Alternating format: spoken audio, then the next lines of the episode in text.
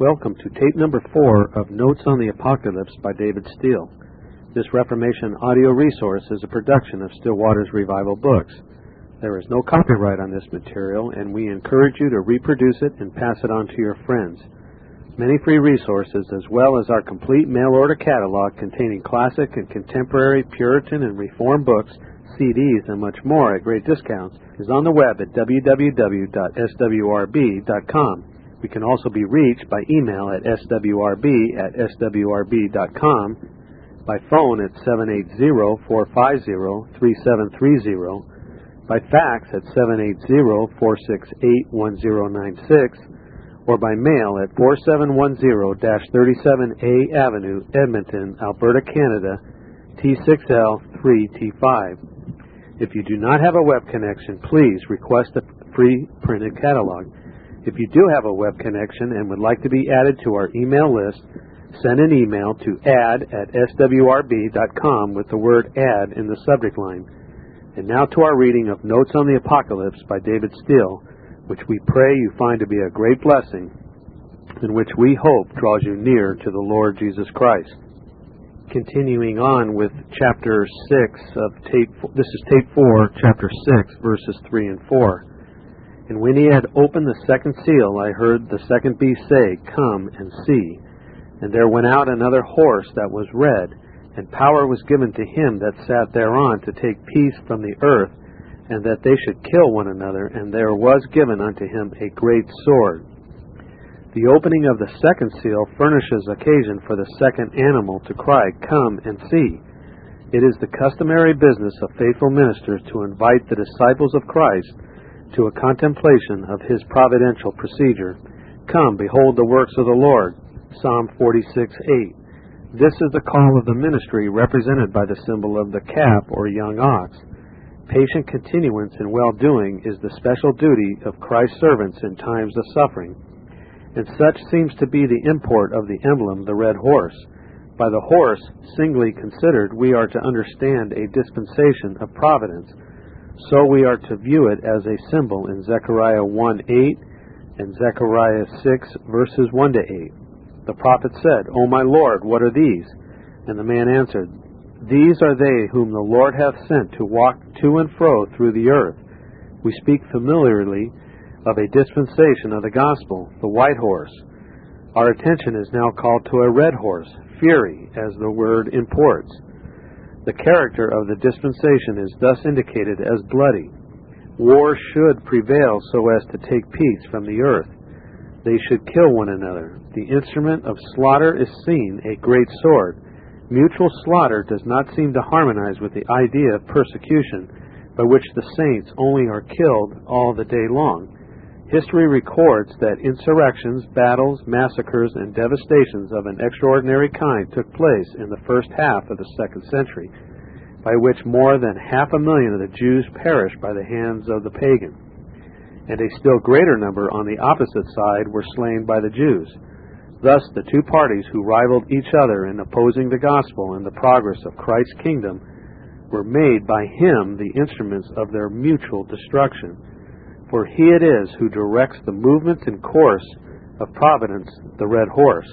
Behold what desolation he hath made in the earth. In this text, says an eminent expositor, earth signifies the Roman Empire.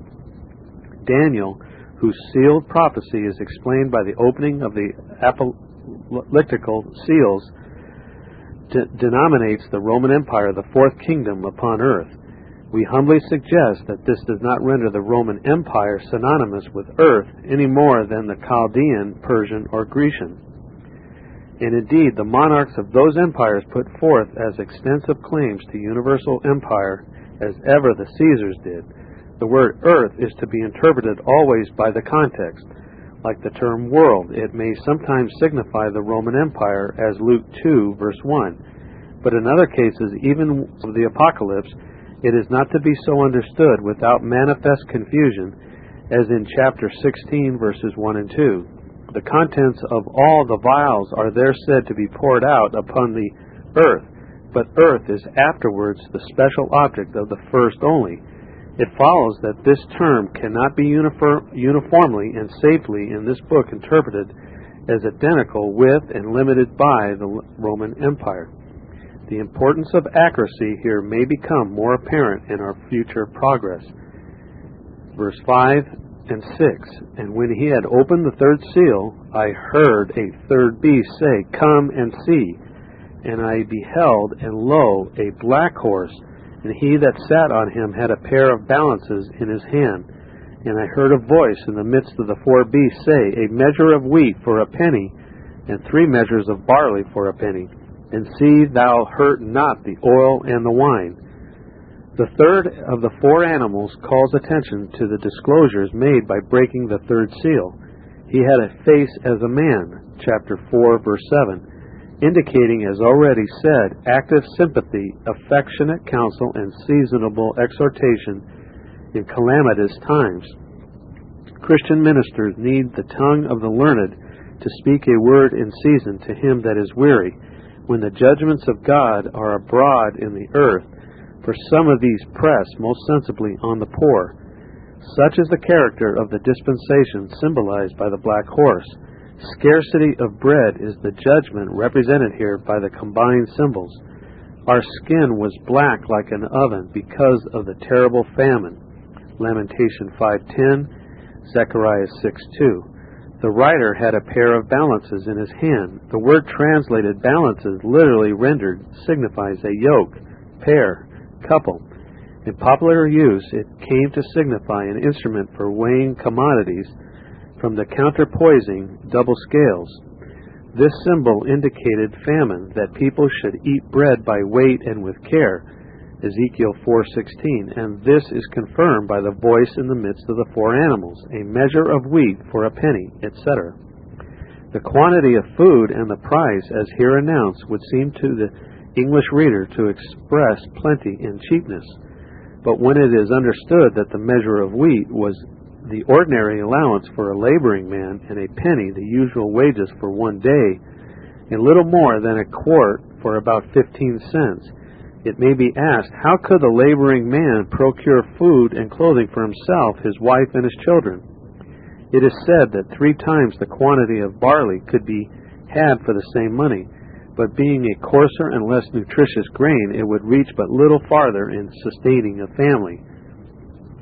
Famine usually falls heaviest on the middle and lower classes of society.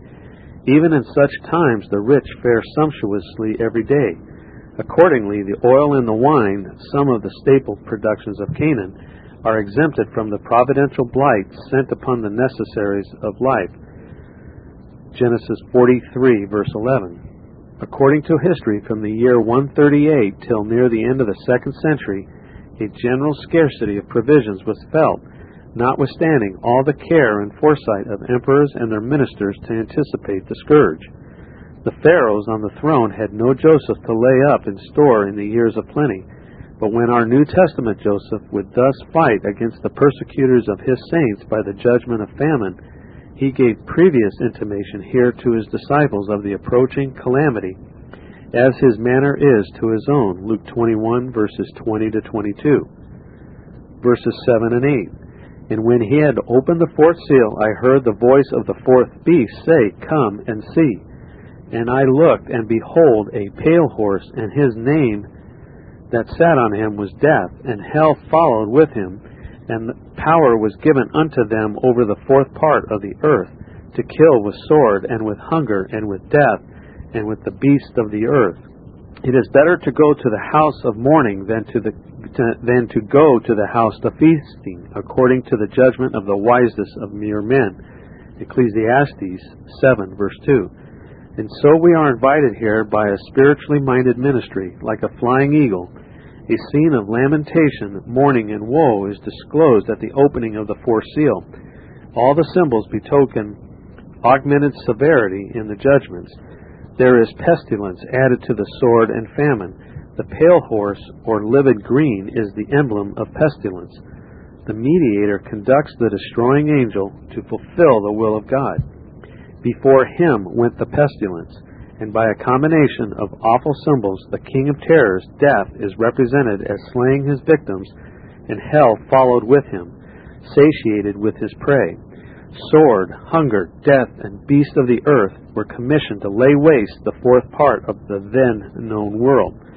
If we are to interpret the beast of the earth literally, then we may easily perceive how the depopulation produced by the other calamities would make way for their increase and destructive ravages.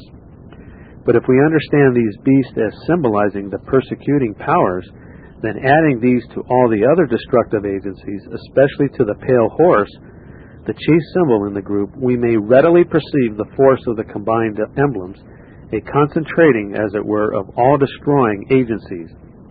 Historians inform us that a pestilence arising from Ethiopia went through all the provinces of Rome and wasted them for fifteen years. This added to the sword of war and persecution which lasted sixty years, according to some interpreters, or from 211 to 270 AD would seem to exhaust the events symbolized by the series of the seals, except the seventh, so far as at least as the sufferings of the church are concerned. For under the fifth and sixth seals, as will appear, nothing of a calamitous nature befalls the righteous. Verses 9 to 11. And when he had opened the fifth seal, I saw under the altar the souls of them that were slain for the word of God, and for the testimony which they held and they cried with a loud voice, saying, How long, O Lord, holy and true, dost thou not judge and avenge our blood on them that dwell on the earth? And white robes were given unto every one of them, and it was said unto them that they should rest yet for a little season, until their fellow servants also, and their brethren that should be killed as they were, should be fulfilled. At the opening of the fifth seal, none of the four animals calls attention to its contents.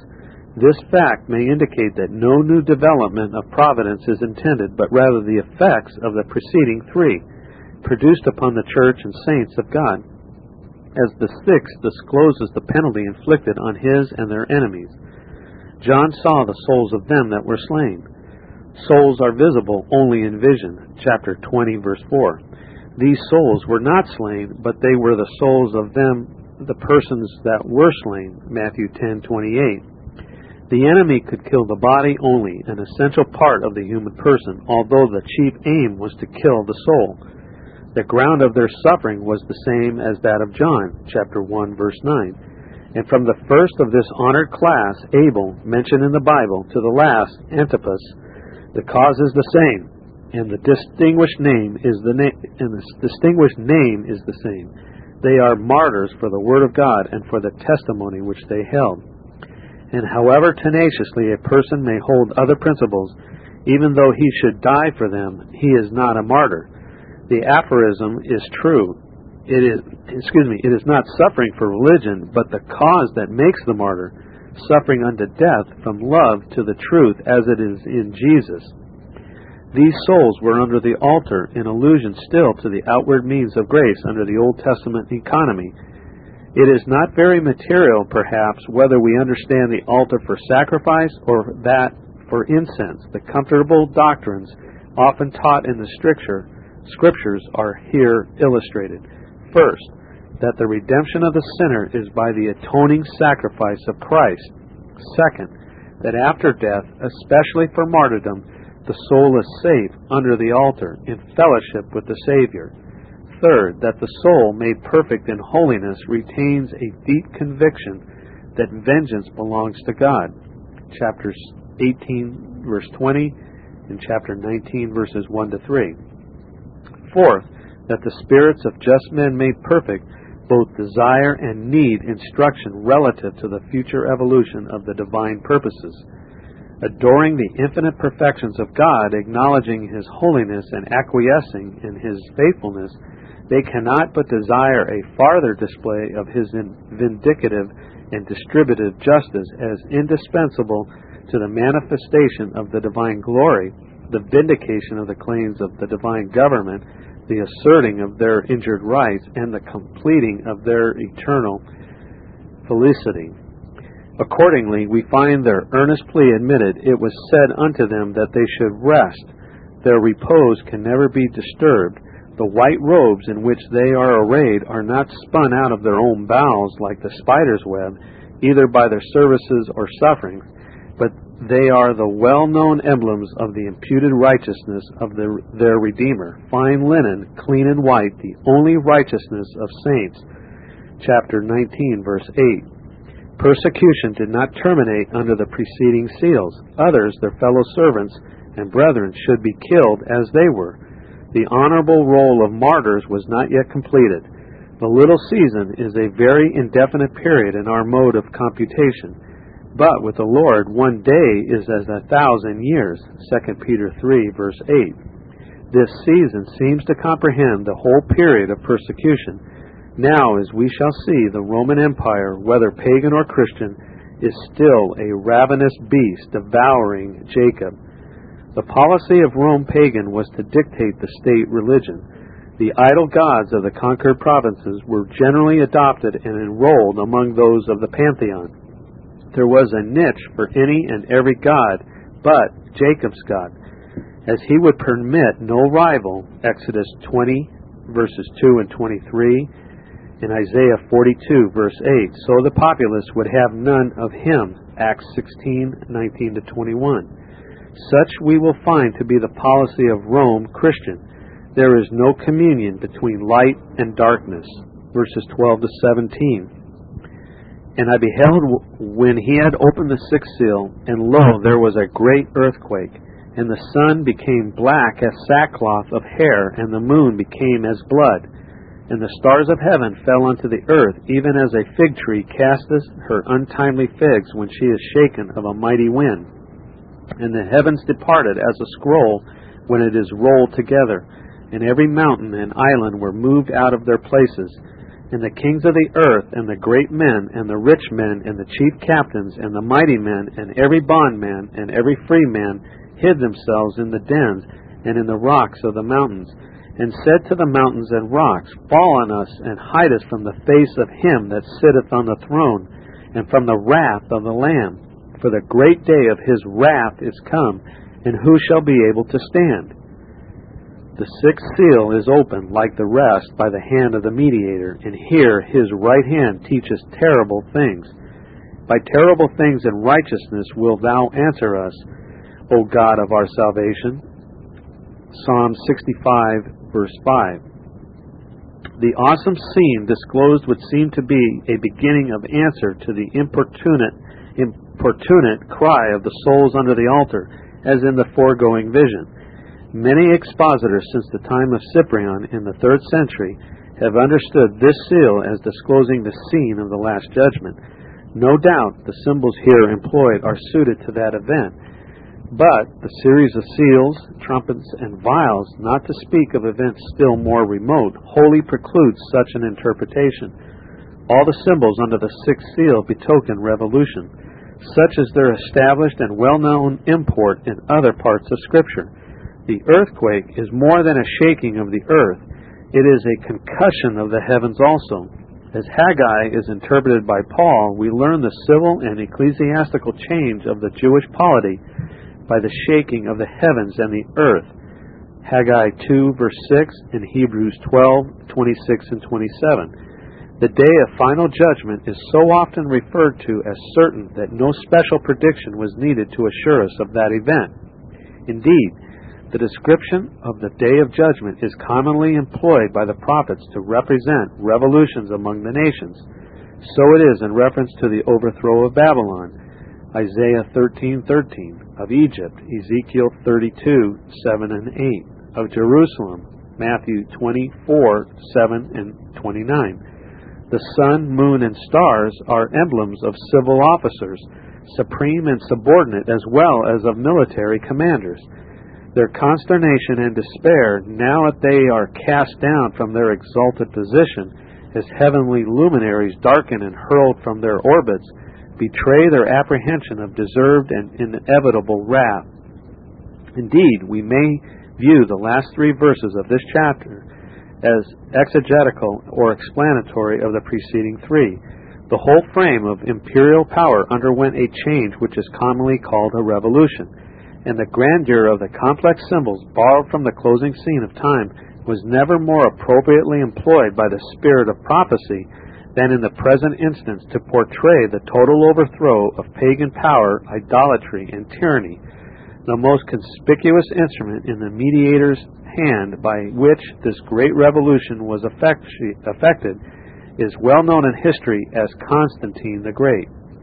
The great lights of the heathen world, the powers civil and ecclesiastical, were not eclipsed, but extinguished. Heathen priests and augurs were extirpated, and idolatrous temples were closed. Christianity was professed by the emperor himself, and his authority exerted for its recognition and diffusion throughout his dominions. Thus did the God of Israel avenge his own elect, who cried to him night and day from under the altar, and thus did he afford unto them a season of rest. Constantine, however, was more of a politician than divine. To the student of history, he will appear in many respects a striking prototype of William Prince of Orange, who, on a less extended scale, answers as an antitype in the latter part of the 17th century. Neither of them exemplified in their lives the power of godliness. Like Charles II, they did not consider primitive apostolic Christianity a religion for the, a gentleman. Constantine combined in his character the properties of the lion and the fox. He was crafty and ambitious. Usurping the prerogatives of Zion's king, he assumed a blasphemous supremacy over the church and proceeded to model her external polity after the example of the empire. Among the Christian ministry, he found mercenary spirits who pandered to his ambition, having his person in admiration because of advantage. Advancing these to positions of opulence and splendor, he could certainly rely upon them to support him in his schemes of aggrandizement. Thus, the mystery of iniquity, whose working Paul discovered in his time, was nurtured in its full development in heaven's appointed time. 2 Thessalonians 2 7 and following. If on such occasions mighty kings and valiant generals are stricken with dismay, what shall be the terror of all the impenitent enemies of the Lord and his anointed when the heavens and the earth shall pass away and leave them with these imagine, without these imaginary hiding places from the wrath of the Lamb?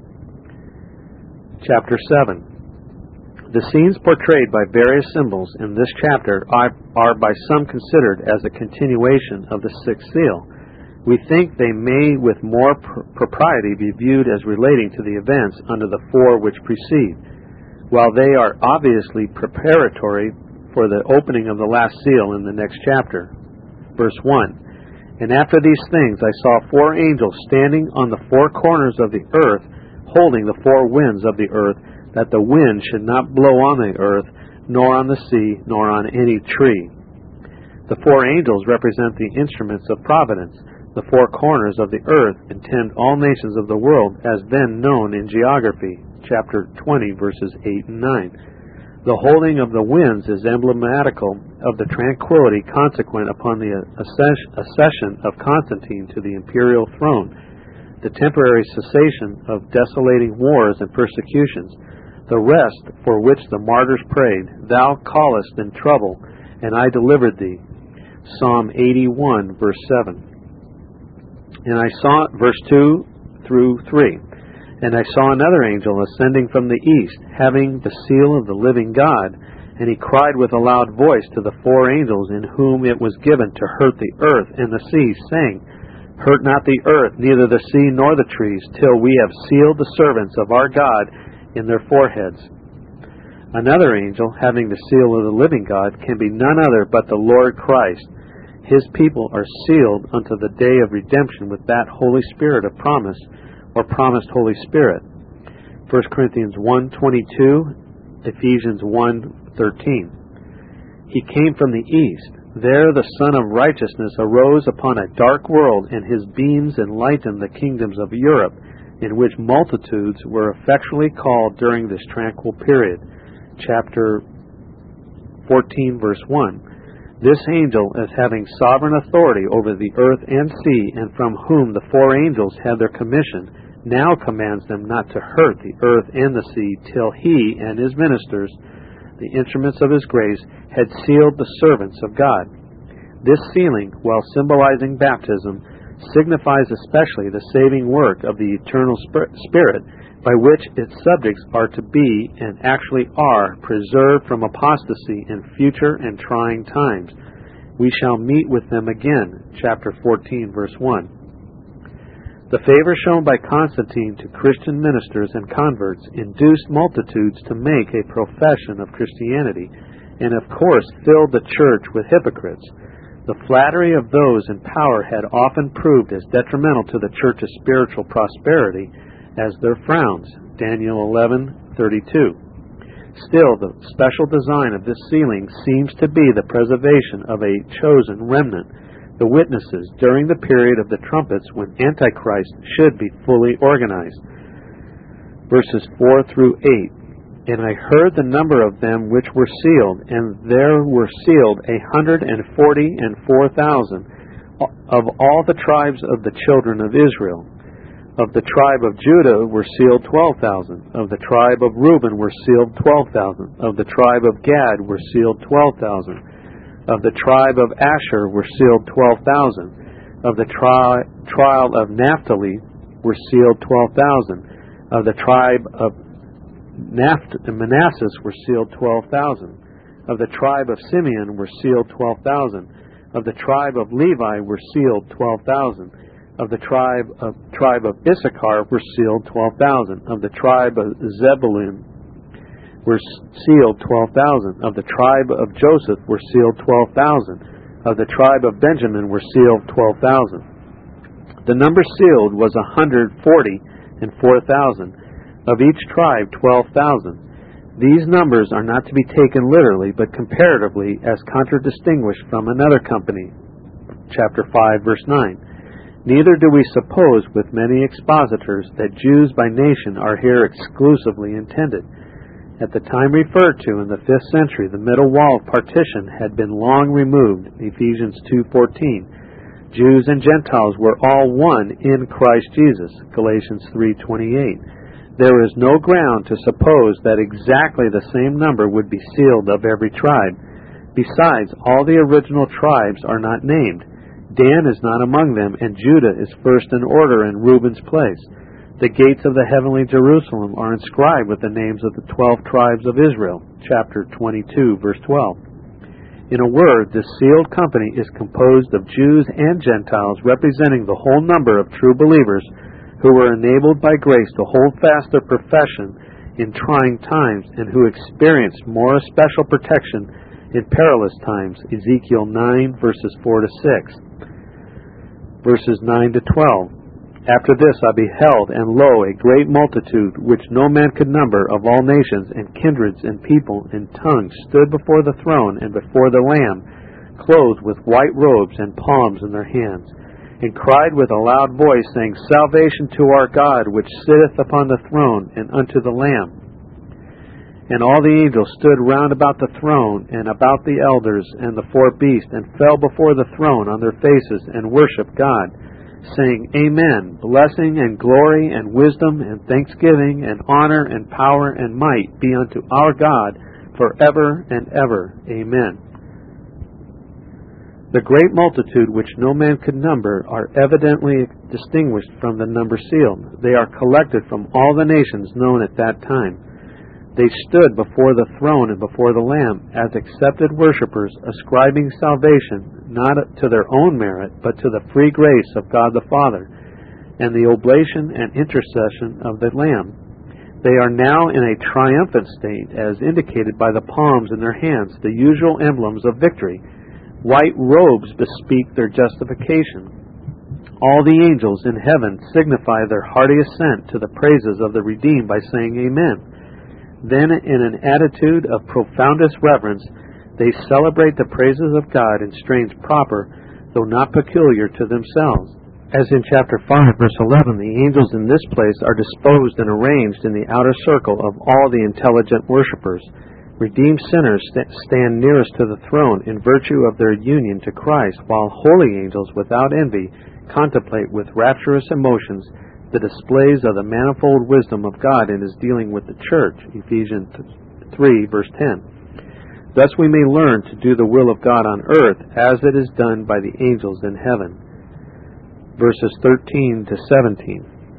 And one of the elders answered, saying unto me, What are these which are arrayed in white robes, and whence came they? And I said unto him, Sir, thou knowest. And he said to me, These are they which came out of great tribulation, and have washed their robes, and made them white in the blood of the Lamb. Therefore are they before the throne of God, and serve him day and night in, the, in his temple, and he that sat, sitteth on the throne shall dwell among them. They shall hunger no more, neither thirst any more, neither shall the sun light on them, nor any heat. For the Lamb which is in the midst of the throne shall feed them, and shall lead them unto living fountains of waters, and God shall wipe away all tears from their eyes. Please turn the tape over at this time and continue listening on side two. One of the elders asked John, not for information, but to engage his attention, What are these, and whence came they? Ministers may often receive instruction from the members of the church. This elder answers his own questions as the angel did to the prophet, Zechariah 4, 5, and 6. These are the great multitude, probably the same whose souls John saw at the opening of the fifth seal, but now appearing in a new aspect, for it is evident that they had been engaged in war. This appears by the palms of victory. They had been in great tribulation prior to the peaceful reign of Constantine by Satan's temptations, the spoiling of their goods, imprisonment of their persons, and the sacrifice of their lives, not loving their lives unto the death. All these tribulations, however, could not separate them from the love of God. Romans 8:37 to 39. They had washed their robes, not in penitential tears, their own martyr blood, their doings or sufferings in the cause of Christ, but their robes were made white in the blood of the Lamb, who was made of God unto them justification and sanctification. 1 Corinthians 1 verse 30. Could the human mind conceive the idea of rendering linen garments white by washing them in blood? Never, unless as suggested by the doctrine of Christ crucified, whose blood cleanses from all sin. 1 John 1 7. Therefore are they before the throne of God without fault before his throne. Ch- chapter 14, verse 5. Delivered from the tempestuous storms of war and the scorching heat of persecution, they are safe in the haven of eternal rest. Not only are they forever freed from the sensation of hunger or thirst, but they shall drink of the living waters of excuse me, living fountains of waters proceeding from the throne of God and of the Lamb. Chapter 22, verse 1. In thy presence is fullness of joy, and at thy right hand are the pleasures for forevermore. Psalm 16:11. While this company brought out of great tribulation to which they had been subjected, subjected in the centuries before the time of Constantine, are represented as in possession of eternal blessedness, the other company of the sealed ones are by this mark furnished with the gifts and graces of the Holy Spirit to enter the list with the dragon in a much more trying and prolonged contest. The latter company, although preceding the other in the other of symbolic revelation, do really in the order of time succeed them in continuing continuation of the struggle with the powers of darkness. And here we make a general remark that nearly throughout the apocalypse the two parties whom we may call the powers of darkness and the children of light often change their relative positions and assume different aspects. And in this there is nothing new as appears in 2 Corinthians 11, 14 and 15 and chapter 6 verses 8 and 9. Chapter 8 Hitherto, our observations have been brief because interpreters are very generally agreed in their views of the first series, the seals, in this interesting book of prophecy. The first six seals covering the time of heathen Rome's opposition to Christianity and before the devil succeeded in enlisting the nominal church of Christ in his interest, do not therefore furnish occasion for much controversy among expositors. Besides, the seventh seal covers much more time than all the others. The first six, excuse me, the seventh seal covers much more time than all the others. The first six refer to pagan Rome and constitute the first period, properly styled the period of the seals. The seventh seal, seal, introducing the trumpets, is the second period called the period of the trumpets. In attempting to unfold their mystical import, greater amplification will be indispensable. Verse 1 And when he had opened the seventh seal, there was silence in heaven about the space of half an hour. Heaven is the ordinary symbol of organized society, whether civil or ecclesiastical, or both. Silence in heaven for half an hour indicates public tranquility, together with anxious and mute expectation of coming and alarming events. Half an hour, a definite for an indefinite duration, as usual, imports that the repose hitherto enjoyed shall shortly terminate. The respite which the saints enjoyed during the period succeeding the revolution indicated by the opening of the sixth seal soon came to an end. Verses 2 to 4. And I saw the seven angels which stood before God, and to them were given seven trumpets. And another angel came and stood at the altar, having a golden censer, and there was given unto him much incense, that he should offer it with the prayers of all saints upon the golden altar which was before the throne. And the smoke of the incense which came with the prayers of the saints ascended up before God out of the angel's hand. Seven angels appeared to John as ministers standing before God, ready to execute his commands. To them were given seven trumpets. Here, as all along hitherto, there is allusion to the former dispensation. Under the Old Testament, trumpets were constructed by divine direction and to be used for diverse purposes. Of the manifold uses of this instrument, that which is here chiefly intended is to sound an alarm. Joel 2 1 and 1 Corinthians 14, verse 8 whilst all this suspense and before the silence is broken by the sounding of the first trumpet, the worship of God is exemplified after the usual manner. An angel, by his official place and work, easily distinguished from those having the trumpets, holds in his hand a golden censer, that with much incense he might render acceptable the prayers of all saints. As the angel who had the seal of the living God is distinguished from those that held the winds, chapter 7, verse 1, so is he here from those that had the trumpets. Here he appears as the great high priest over the house of God, and as the whole multitude of the people were praying without at the same at the time of incense. Luke 1:10. So the service of God is thus emblematically represented as conducted according to divine appointment. This angel, therefore, is Christ himself. No man cometh unto the Father but by him. He is the only advocate with the Father, and through him we have access by one Spirit unto the Father. Ephesians 2:18. May we not inquire without presumption a little into the nature or purport of the prayers of all saints at this time of ominous silence? And what could so likely be the burden of their petitions as that of the cry of the souls under the altar?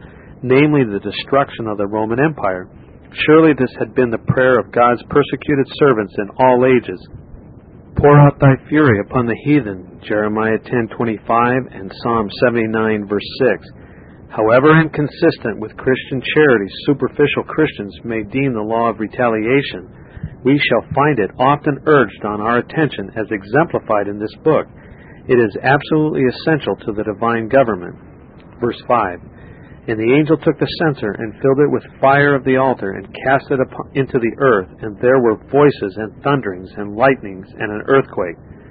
The Lord Jesus, in carrying out the designs of the divine mind and executing the commission which he received from the Father as mediator, appears in various characters. Whilst as a priest he intercedes for his people, and by the incense from the golden censer renders their prayers acceptable before God. As a king, he answers their prayers by terrible things and righteousness. Psalm 75, 65, verse 5. This work of vengeance is vividly signified by scattering coals of fire on the earth from the very same altar whence the glorious angel of the covenant had received fire to consume the incense. He next takes coals, the symbols of his wrath, and scatters them into the earth. These burning coals of juniper produce voices and thunderings and lightnings and an earthquake. O God, thou art terrible out of thy holy places. Psalm 68:35, Psalm 76 verse 12. The Lord our God is a jealous God. Our merciful Savior once put a strange and startling question to his disciples. Suppose ye that I am come to give peace on earth? I tell you, nay. For ends worthy of himself, the only wise God has unchangeably decreed that offenses must needs come. Matthew 18, verse 7. And there must also be heresies among professing Christians. 1 Corinthians 11:19. However, in the administration of providence, judgment without mercy awaits every nation to which the gospel is sent in vain.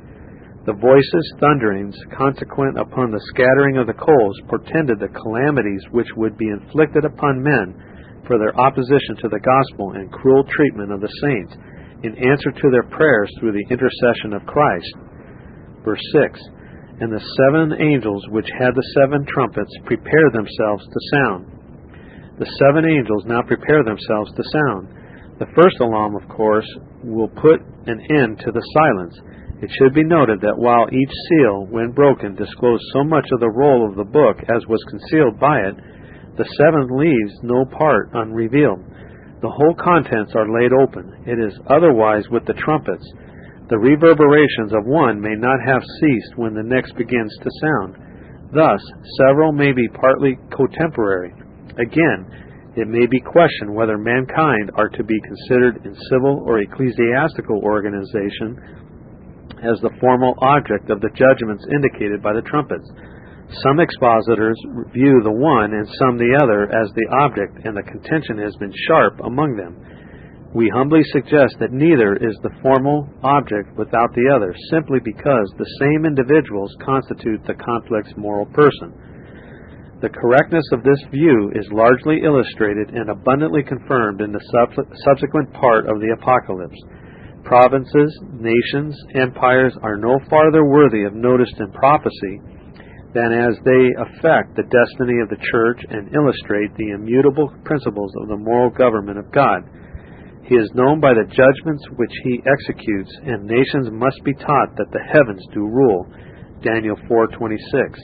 Although the church and the state are by divine institution distinct, not united, they are nevertheless coordinate and always exert a reciprocal influence for good or for evil. It has been the policy of Satan to confound this distinction, and alas, with too much success in the apprehension of many. There are not wanting divines who boldly assert that even among the Jews under the Old Testament the church was the state and the state was the church. We may have occasion to notice hereafter that this gross error and anti Christian dogma is yet entertained in relation to divinely organized society under the present New Testament economy.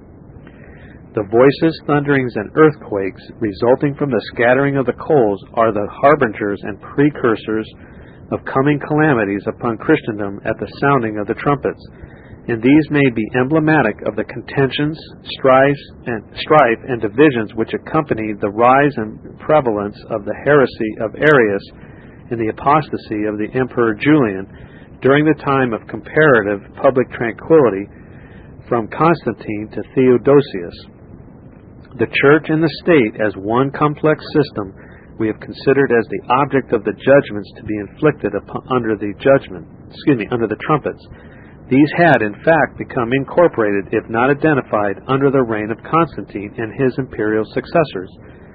But assuming the correctness of the phraseology of secular historians and Christian expositors, when in a popular sense they speak of the Roman Empire as the subject, as the object of penal inflictions, we by no means agree with the latter class of writers when they limit the empire to the geographical boundaries as it existed at the time of this prediction. This mistake, if not detected here, will materially affect and control our views of the whole subsequent part of the apocalypse. Who would not discover the impropriety and absurdity of treating of events now transpiring within the empire of the United States as if falling out within the limits of the original 13 as they existed in 1776? But the Roman, Roman Empire yet exists, and we have sufficient evidence that it will continue till the time of the sounding of the seventh trumpet. Chapter 11, verse 15. Political bias has prevailed with one class of expositors to exempt the British Empire from the stroke of God's wrath, symbolized by both the trumpets and vials. Others from similar predilections would exempt the United States and British provinces from these plagues, whilst a third class, giving false scope to the hallucinations of mere imaginations, aver their conviction that Re- Republican America is the special and doomed object of all these plagues. Hence, the necessity of caution, sobriety, reverence for divine authority, reliance on the teaching of the Holy Spirit, whom the Savior has promised to his humble disciples to guide them into all truth and to show them things to come. John 16:13 that the student of prophecy, especially of the apocalypse, may realize the fulfillment of this promise, it is indispensably necessary that he be absolutely untrammeled by all anti-Christian politics. Such cases are very rare. Chapter 13, verse 3. During the reign of Constantine, that monarch had transferred the capital of the empire from the city of Seven Hills to another locality and founded another metropolis, which as the future seat of imperial rule, and to immortalize himself, he called after his own name, Constantinople. Constantinople.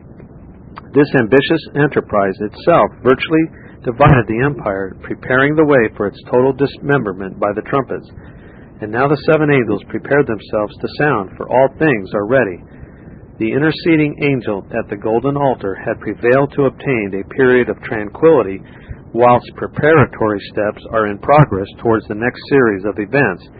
But that same time shall no long be no longer, or respite from immediate judgment, is signified significantly intimated by the symbolic angel casting his golden censer from his hand and hurling it into the earth. Then, without farther delay, verse 7 The first angel sounded, and there followed hail and fire mingled with blood, and they were cast upon the earth, and the third part of trees was burnt up, and all green grass was burnt up. The first angel sounded. The object of this judgment is the earth, the population of the empire in general the judgment itself is hail and fire mingled with blood, desolating wars like successive storms of hail mingled with lightning, hailstones and coals of fire.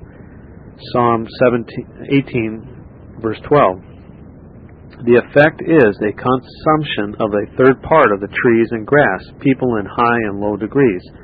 Green trees and grass are the ornaments and products of the land and when the earth is an emblem of nations and dominions, trees and grass may represent persons of higher and lower rank. The careful student of the Apocalypse will discover a striking analogy between the effects of the trumpets and vials as the latter are presented in the 16th chapter.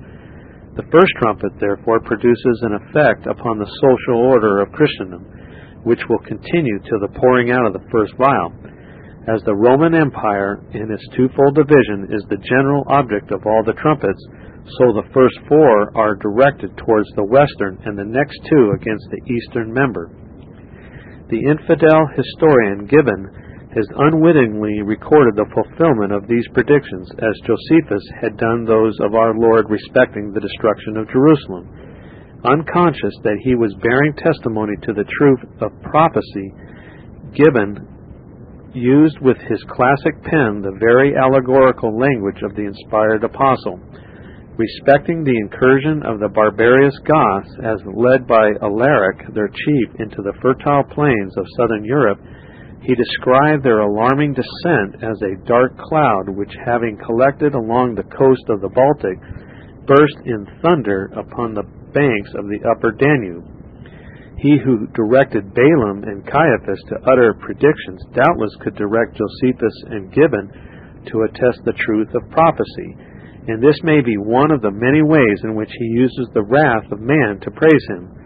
The Goths, the Scythians, and the Huns, first under Alaric and afterwards under Attila, those savage warriors from the northern regions, invaded the provinces of the Roman Empire in both sections carrying all before them like an irresistible tornado, t- tornado with fire and sword, utterly destroying cities, temples, princes, pri- priests, old and young, male and female, thus burning up trees and green grass. Verses 8 and 9.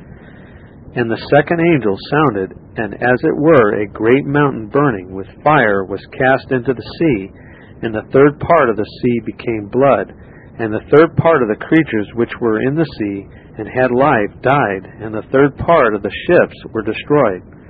The second angel sounded. The object of this judgment is the sea. As a great collection of waters, this symbol is explained in chapter 17 15 peoples and multitudes and nations and tongues indicate the population in an agitated and disorganized or revolutionary condition. The judgment is a burning mountain, a tremendous object, consuming and being itself consumed. The mountain is a symbol of earthly power, civil or military, and sometimes ecclesiastical.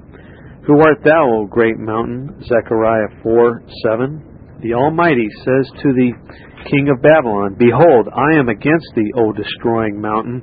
I will roll thee down from the rocks, and will make thee a burnt mountain. Jeremiah 51:25, Psalm 48, verse 2. The consequence of this judgment is the third part of the sea became blood, the fish perished, and the shipping was destroyed. Similar language, illustrating these figurative expressions, has been used by the prophets to represent divine judgments denounced against Egyptian power. Ezekiel 29:3 and following.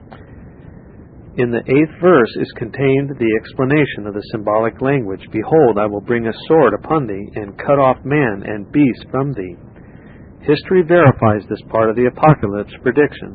Excuse me. History verifies this part of the apocalyptic prediction. Only two years after the death of that northern scourge of God, Attila, who boasted that the grass never grew where his horse had trod, Genseric set sail from the burning shores of Africa, and like a burning mountain launched into the sea, accompanied by a vast army of barbarous Vandals, suddenly landed his fleet at the mouth of the river Tiber. Disregarding the distinctions of rank, age, or sex, these licentious and brutal plunderers subjected their helpless victims to every species of indignity and cruelty. Hence the hostility to arts and science, the tokens of refined civilization, indiscriminate devastations of life and property perpetrated by the savage warriors has given rise to the word vandalism. Verses 10 and 11. And the third angel sounded, and there fell a great star from heaven, burning as it were a lamp. And it fell upon the third part of the rivers and upon the fountains of waters and the name of the star is called Wormwood, and the third part of the waters became wormwood, and many men died of the waters because they were made bitter. The object of the third trumpet is the waters as before, the population of the empire, but not in collective form as a sea, rather in a state of separation or disconnected as rivers and fountains. Some apply this symbol of a falling star to Genseric, but this is incongruous on the contrary, he was a victorious prince, a rising star. It is more consonant to the truth of history and the chronological sense of prophecy to apply the symbol to the downfall of Mom- Momyllus, M-O-M-Y-L-L-U-S, the last of the Roman emperors, who was deposed by Odoacer, O-D-O-A-C-E-R, king of the Heruli, H-E-R-U-L-I, called in derision Augustulus, the diminutive Augustus. Doubtless the allusion here is to the king of Babylon. How art thou fallen from heaven, O Lucifer, Lucifer, day star, son of the morning? How art thou cut down to the ground, which didst weaken the nations? Isaiah 14, verse 12. A star may indeed signify either a civil or ecclesiastical officer, but the scope and context determine all these judgments to the enemies of the church and those of her illustrious head. It is the vengeance of his temple. We have already found a star, the emblem of the gospel minister, and we shall hereafter find it employed in that sense. But it does not seem to refer in the present connection to any apostate. The name of this star, wormwood, embittering the waters, is a lively emblem of the miseries experienced by the people in the use of the remaining temporal comforts which the preceding calamities had left. This ends tape number four of Notes on the Apocalypse by David Steele. Please go to the next tape in the series and continue listening. Thank you. This Reformation audio resource is a production of Still Waters Revival Books. Many free resources, as well as SWRB's complete mail order catalog containing classic and contemporary Puritan and Reformed books, CDs, and much more at great discounts, is on the web at www.swrb.com.